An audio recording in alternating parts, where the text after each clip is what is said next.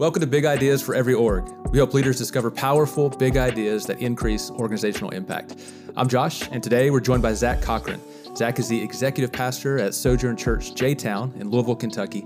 He also helps ministry leaders through coaching at struggleforward.com. On this episode, we're talking about the Enneagram and how to use it to grow as a leader.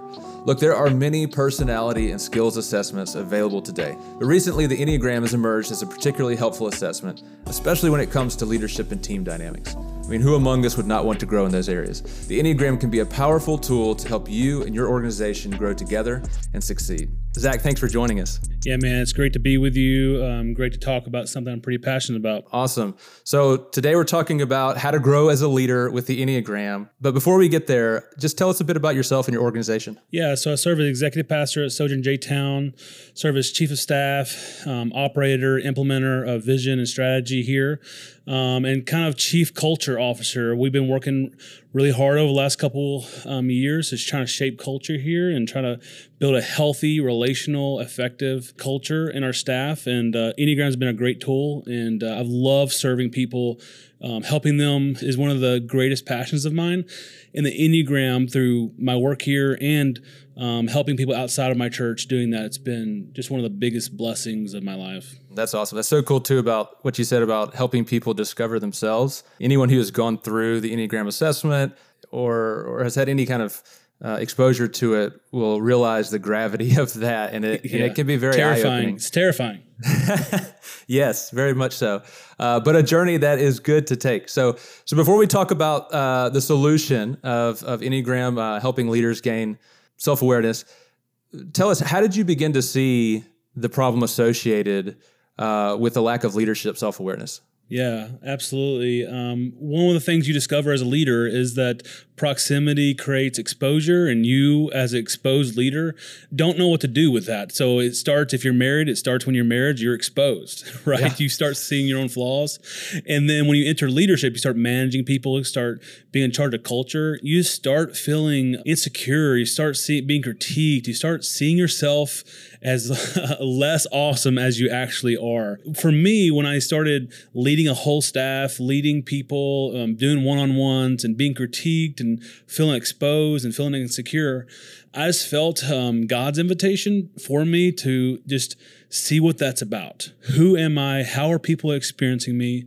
Um, and obviously, I got that from mentors, from coaches, from valuable voices in my life. And one of the voices said, like, once you discover who you are, be unashamedly you. Mm. So the goal isn't to be um, ashamed of yourself. Sometimes Enneagram could be used that way um, or these personality tools to be to shame yourself of you're this or you're that. No, the invitation is to know yourself so you can be authentically, wonderfully, holistically you for the good of society, for the good of your culture, for the good of the people. Got it. Got it. Yes. Yeah. And I've seen that play out.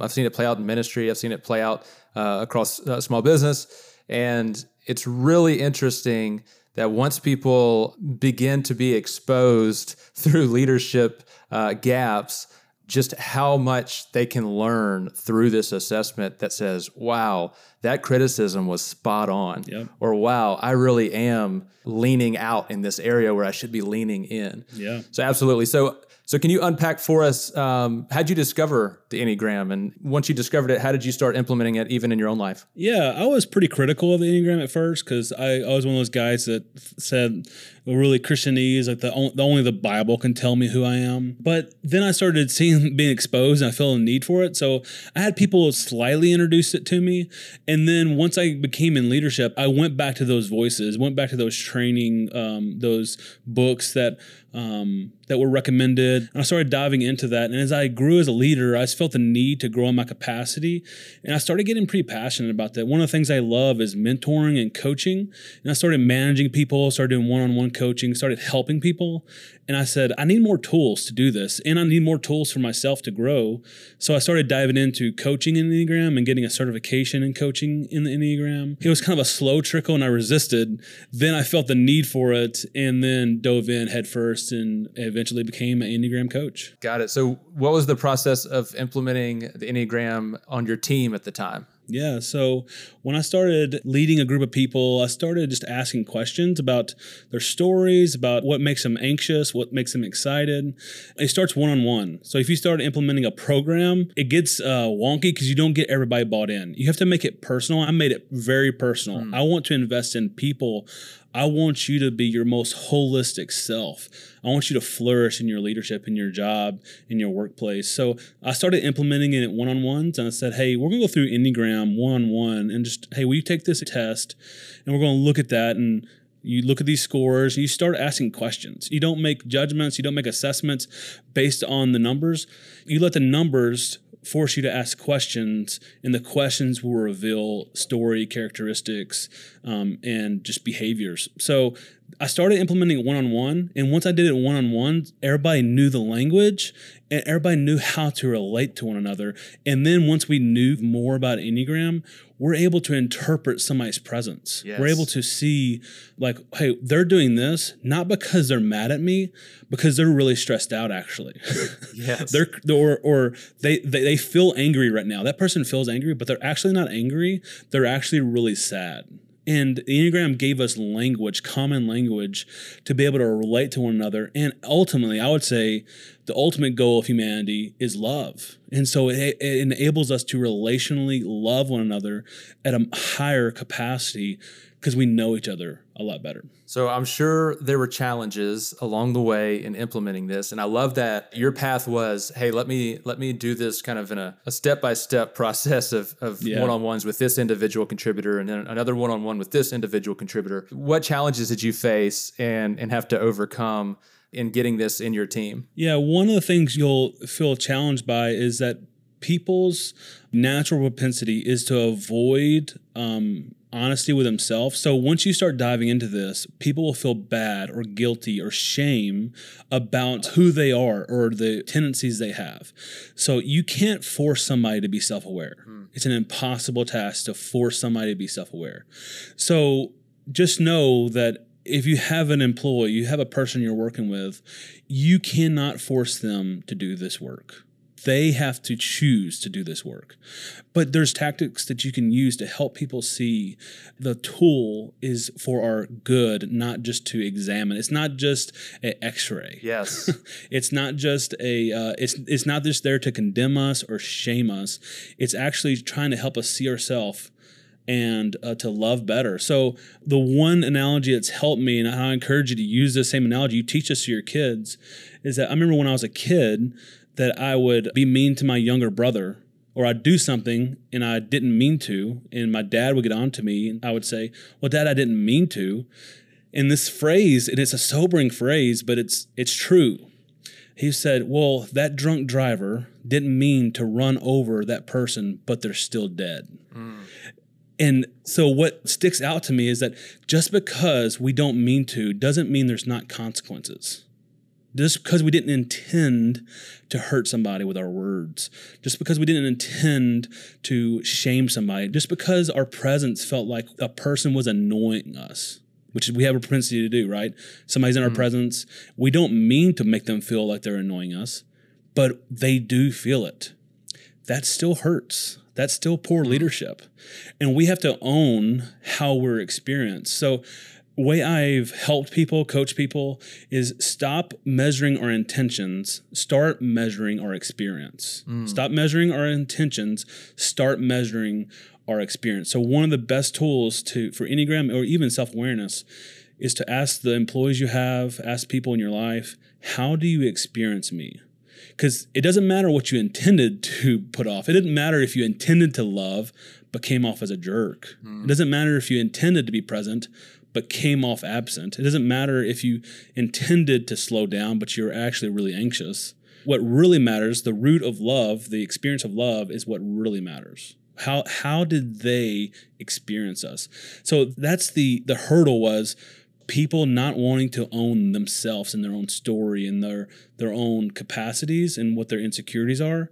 But what you want to get at is the goal of is not just you knowing yourself. The goal is not to put up a mirror. The goal is to help somebody flourish, to help people experience your holistic, authentic, flourishing self.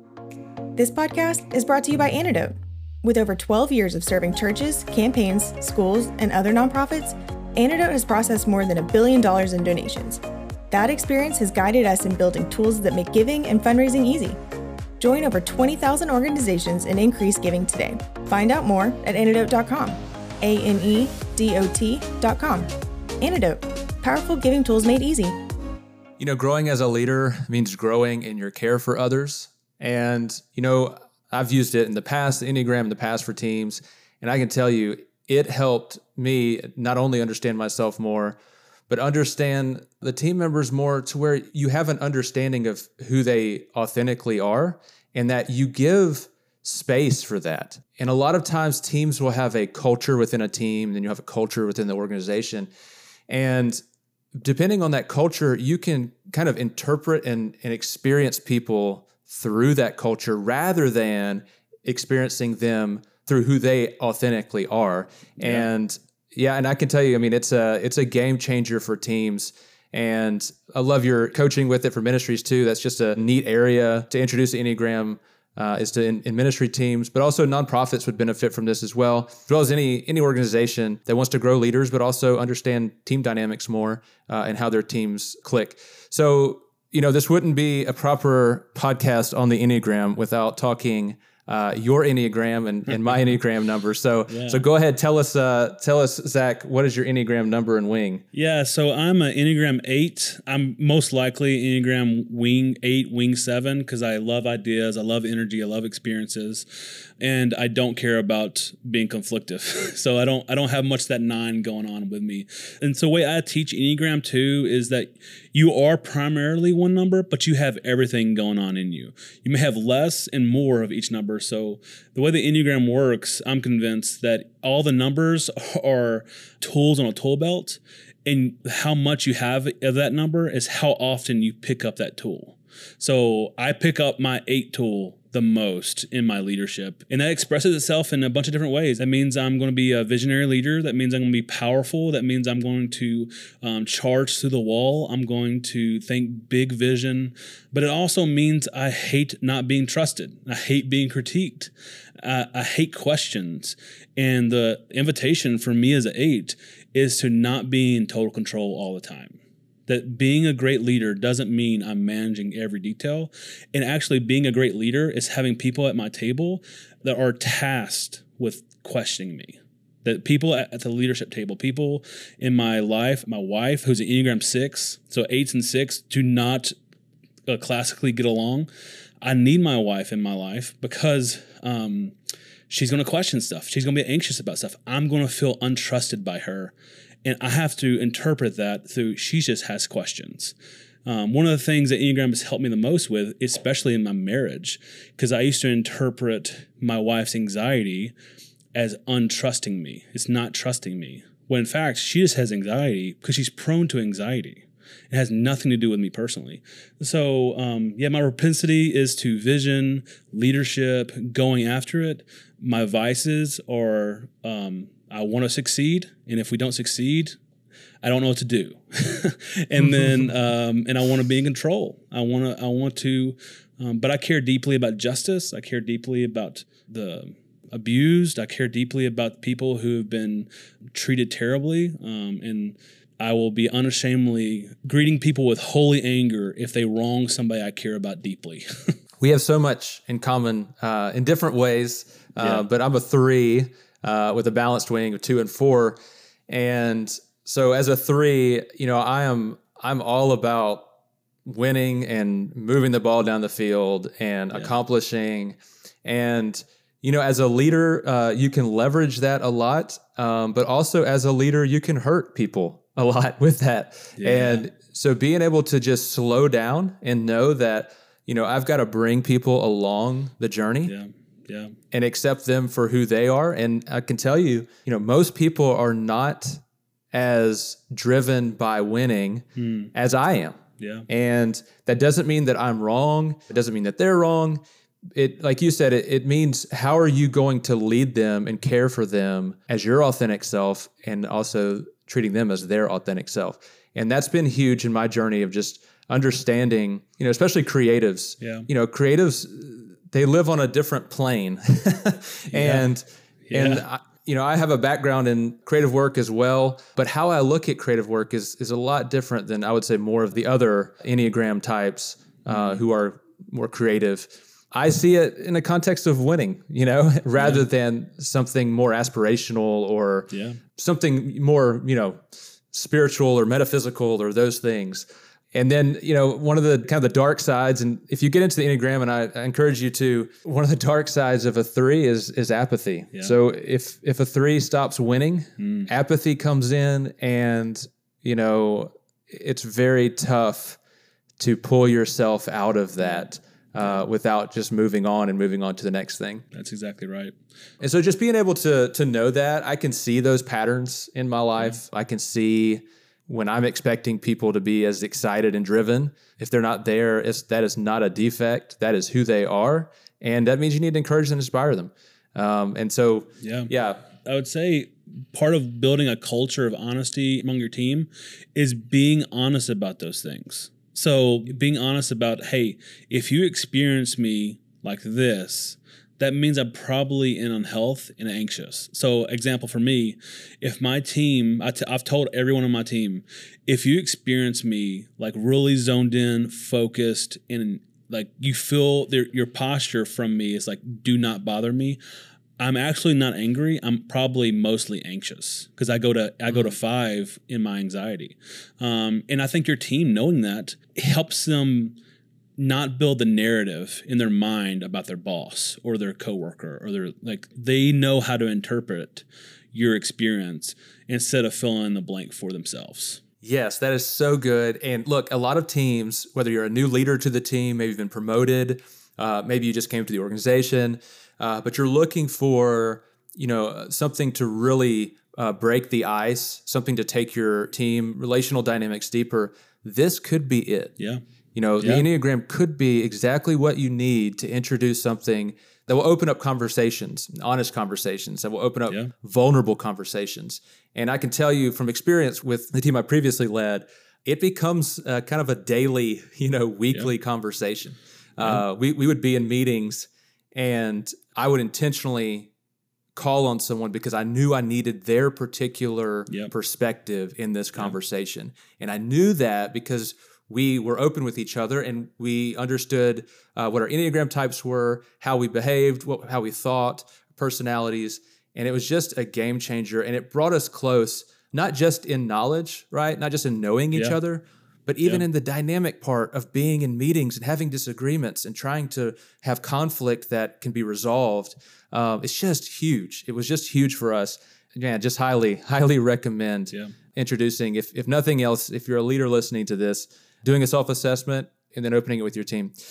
So, Zach, tell us, um, you know, looking back now, what are the positive effects and results from implementing Enneagram with your teams? Well, I'll say first, it makes me a less insecure leader. That I'm I'm leading out of security, not insecurity, which is the model for health in your organization, your culture. So if I'm able to be honest with myself, then I'm not walking around with my chip on my shoulder. Mm-hmm. I'm not walking around with some kind of agenda. I'm not walking around worried about how people um, see my weaknesses. I want them to know my weaknesses. You should be boasting in your weaknesses, and that's how you build a safe and authentic and holistic culture. Secondly, it helps you know your employees not to pin them down. So don't don't weaponize the Enneagram to pin them down. Don't vet applicants via the Enneagram. I don't think that's helpful. I would never recommend vetting applicants via the Enneagram. I don't think that's what that tool is meant for. I would say use the Enneagram uh, I've seen I've seen the Enneagram help us use common language with my team and to know each other and how we experience one another. We're able to interpret our emotions. We're able to interpret our conversations in common language. Yes. So I would encourage teams to accept the Enneagram as a tool to help your team grow relationally and interpreting each other's emotional and experiential world. And I would say the ultimate goal is building trust with your team. If you don't have trust, they will not follow you. And this Enneagram is a tool to help you earn trust. I love that. I love that. So, What would you say to those, uh, you know, who are thinking, "Hey, this is nonsense," or maybe they're not that opposed to it; they're just on the fence or have concerns about implementing it? What would you say to them? One, I would say this is not a silver bullet. So it isn't going to just radically change your organization. If you depend on an Enneagram to create a healthy culture, you will fail. So Enneagram is not is not going to be the silver bullet to your organization. And so if you don't implement it, okay, I would just encourage you to grow in self awareness and help your team grow in self awareness. So I don't care if you use Strength Finders, DISC, all, all the tools. There's all kinds of tools out there. Grow in self awareness. Don't just settle with the status quo. Don't just don't just make it out to be silliness. Um, and if you don't lean into this, I can assure you there'll be bodies behind you that are hurt by how you led. I'm just it, what, and you could be the nicest person in the world, and there still be bodies, because because your yes. anxiety your anxiety may paralyze people. You're walking around with guilt may paralyze people, may hurt people. Your indecisiveness. You may be the nicest person, but indecisive. And Enneagram hasn't helped you, or self awareness hasn't helped you see that. So you haven't put people around the table to help you be decisive, and it's hurt people. So I would just encourage you if you're saying, I don't know if I want to do this, I don't know if this self awareness is helpful, for the sake of healthy, flourishing teams and members of your organization, lean in. Lean in because at 20 years from now, the goal is to help people flourish and succeed, not just in your organization, but in life. In self awareness and the Enneagram have been helpful tools to do that. So, if you're a leader listening to this, you're wondering now, okay, what's what's the next step? So, what are some resources you would recommend, Zach? Yeah, um, I would encourage you to read a. There's a book by Todd Wilson it's a, actually a leadership book called When Enneagram Goes to Church. And you may not be working with a church, you might not be working for the nonprofit, but that book's still a really helpful book. The first chapter, particularly, is a, a helpful chapter in understanding what the Enneagram is so you can explain it. I've used that first chapter PDF as a tool to send to people to help just brief them on what the Enneagram is. So, Todd Wilson, When the Enneagram Goes to Church. And then um, the people who coach me in the organization I work with, Crosspoint Ministries um, out of Indiana, they have a, um, a little book on their website called the Relational Enneagram.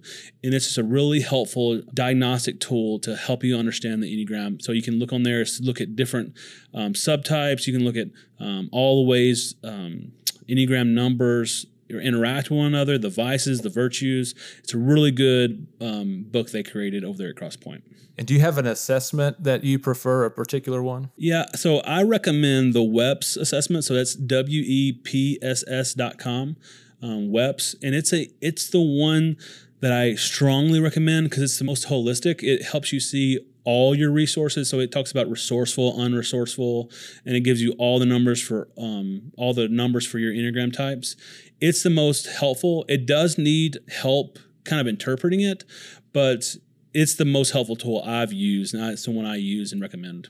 Zach, where can uh, others learn more about you and your work? Yeah, the best place to find me is at struggleforward.com, where I, I write um, and I have a coaching platform there. If you're a church or a pastor or you're a ministry leader, um, I love helping ministry leaders flourish in the ministry, especially in the area of family ministry. So you can find more information about um, family ministry coaching, ministry coaching in that area. And I also love meeting with leaders and just Christians um, or just somebody trying to help flourish in their life. Maybe you're having weariness, maybe you have anxiety, maybe you're struggling relationally, you don't know why. And Enneagram could be a helpful tool to find out more about yourself and that so you can flourish and love and live a better life not for the sake of yourself but for the sake of your relationships um, i'd love to talk to you more about that you can go to struggleforward.com to find out more Zach, thanks so much for coming on the podcast. The Enneagram has had a, a big rise over the past three to five years. Yeah. I think it's uh, just an incredible tool for leaders, and I hope everyone listening checks it out. Yeah, me too. Zach, thanks so much, man. We'll uh, yeah, man. we'll connect soon. Absolutely.